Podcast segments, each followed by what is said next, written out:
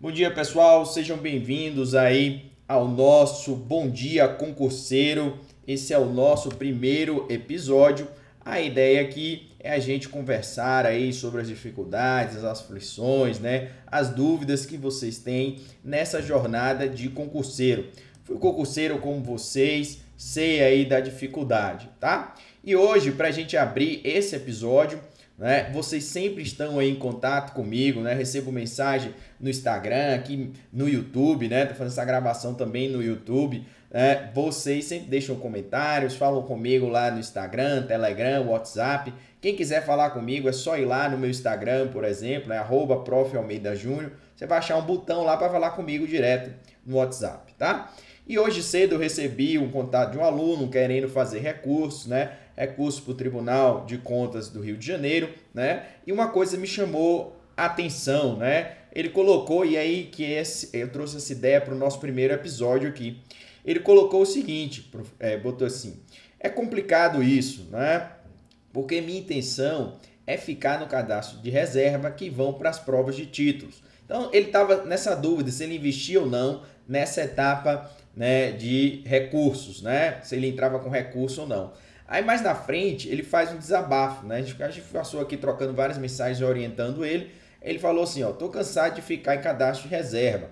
Eu tô no Tribunal de Contas do, de Minas Gerais, eu tô no cadastro de reserva, né? Mais de 240 cargos vagos, tal, tal, tal. No TRF5 eu também tô aqui, não vou falar a classificação, você não sabe quem é ele, né? Mas ele está entre os 10 primeiros aqui do TRF5, né? Falou só nomear o primeiro, nada de nomeação. Aí ele fala aqui, ó, é complicado ficar em cadastro de reserva e por aí vai, né? Então, o que é que acontece, pessoal, né? A gente tem que ter algumas percepções no concurso público. A primeira é que o concurso público é uma jornada, tá?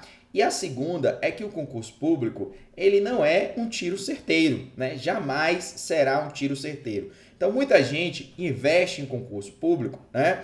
E às vezes ele pode se enganar, né, achando que é um tiro certo. O que que acontece?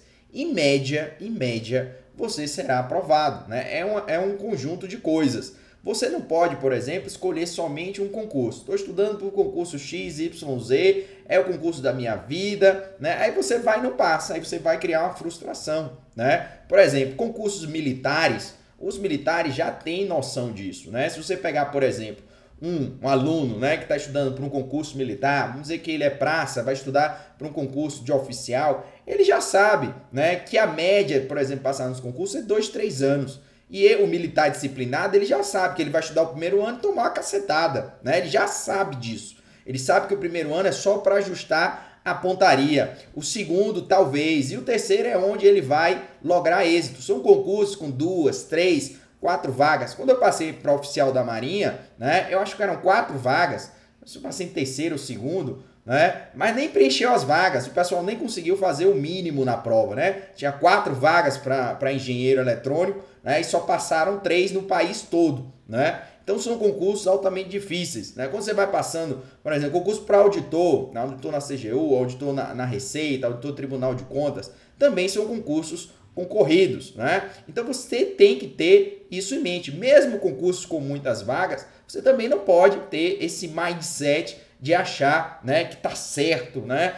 Porque você tem que, inclusive, pensar nisso para você ter um planejamento de médio e longo prazo. Né? Por exemplo, você vai largar o emprego, largar tudo e acha que vai passar em um ano. É uma aposta muito, mas muito arriscada. Ainda mais no cenário atual, que a gente não está tendo muitos concursos. Se tivesse um concurso aí todo mês, com várias vagas, né? Aí entra também o ponto de você fazer uma estratégia de concurso escada, né? Você faz um concurso com mais vagas, mais simples, já tem a sua tranquilidade e vai subindo. Então é muito importante isso, você ter essa tranquilidade, né, para você seguir uma jornada, tá? Eu gosto muito de fazer uma analogia, né? Quem me acompanha já deve ter visto essa analogia. É igual jogo de futebol. Você pode entrar com o melhor time, você está preparado aí com o melhor time, né? Tá com o Flamengo, né? Seleção brasileira é, para não ter confusão, né? Seleção brasileira.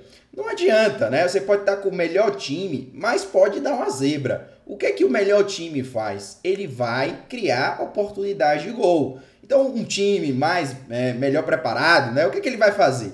Vai ter mais lances na área, né? Vai ter mais chutes a gol. Então, uma hora a bola entra. A tendência é que a bola entra. Concurso é a mesma coisa, tá? À medida que você vai se preparando, vai ficando cada vez mais preparado e vai fazendo mais provas, a tendência é você entrar, né? Já cansei de ver, já cansei de ver várias situações, né? Por exemplo, o, o aluno, ele tá bem preparado na objetiva, né?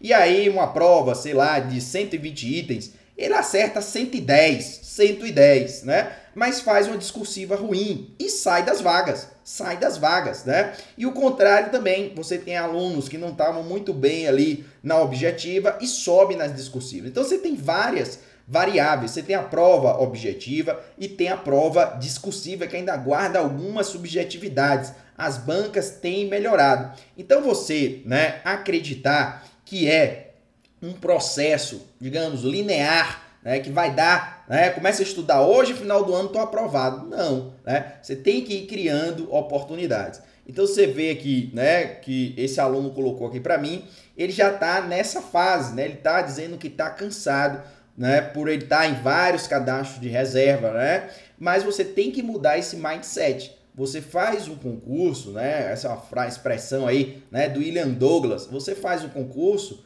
para né, passar. Né? Você não faz o concurso para passar, você faz o concurso até passar. Né? Isso também é importante porque o cargo ele vai acabar te escolhendo e não o contrário. Né? Você fala assim, ah, eu vou estudar para delegado, por exemplo, ou agente da Polícia Federal. Mas você pode passar na PCDF, você pode passar para delegado de uma polícia civil. Então você tem que escolher uma grande área. Fazendo isso, você vai aumentar a sua chance. Então, coloque esse mindset na sua cabeça, né? Nada de desespero. É um processo de médio, longo prazo. E à medida que você for persistindo, aumenta a chance. Professor, e tem garantia, né? Se eu ficar, né, eu vou conseguir sempre? Não. Eu conheço gente que estudou durante oito anos, oito anos, e não foi aprovado, tá certo? Ah, ele não, ah, não estudava direito, não, né? estudava errado. Não, ele estava fazendo um concurso extremamente difícil, né? bateu na trave várias vezes e não foi aprovado. Então também não ache que há uma certeza. O professor está me desanimando. Não, alguém tem que passar e alguém tem que ser reprovado. E os concursos estão cada vez mais complicados, cada vez mais disputados. Claro que se você persiste, em média, a sua chance de,